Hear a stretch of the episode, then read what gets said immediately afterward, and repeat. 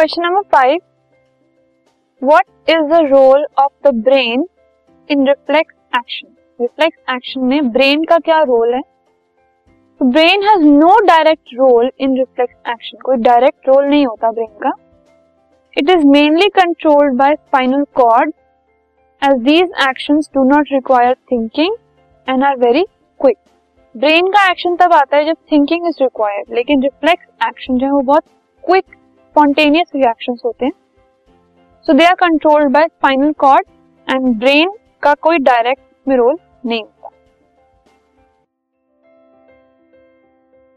This podcast is brought to you by hub hopper and Shiksha Abhiyan.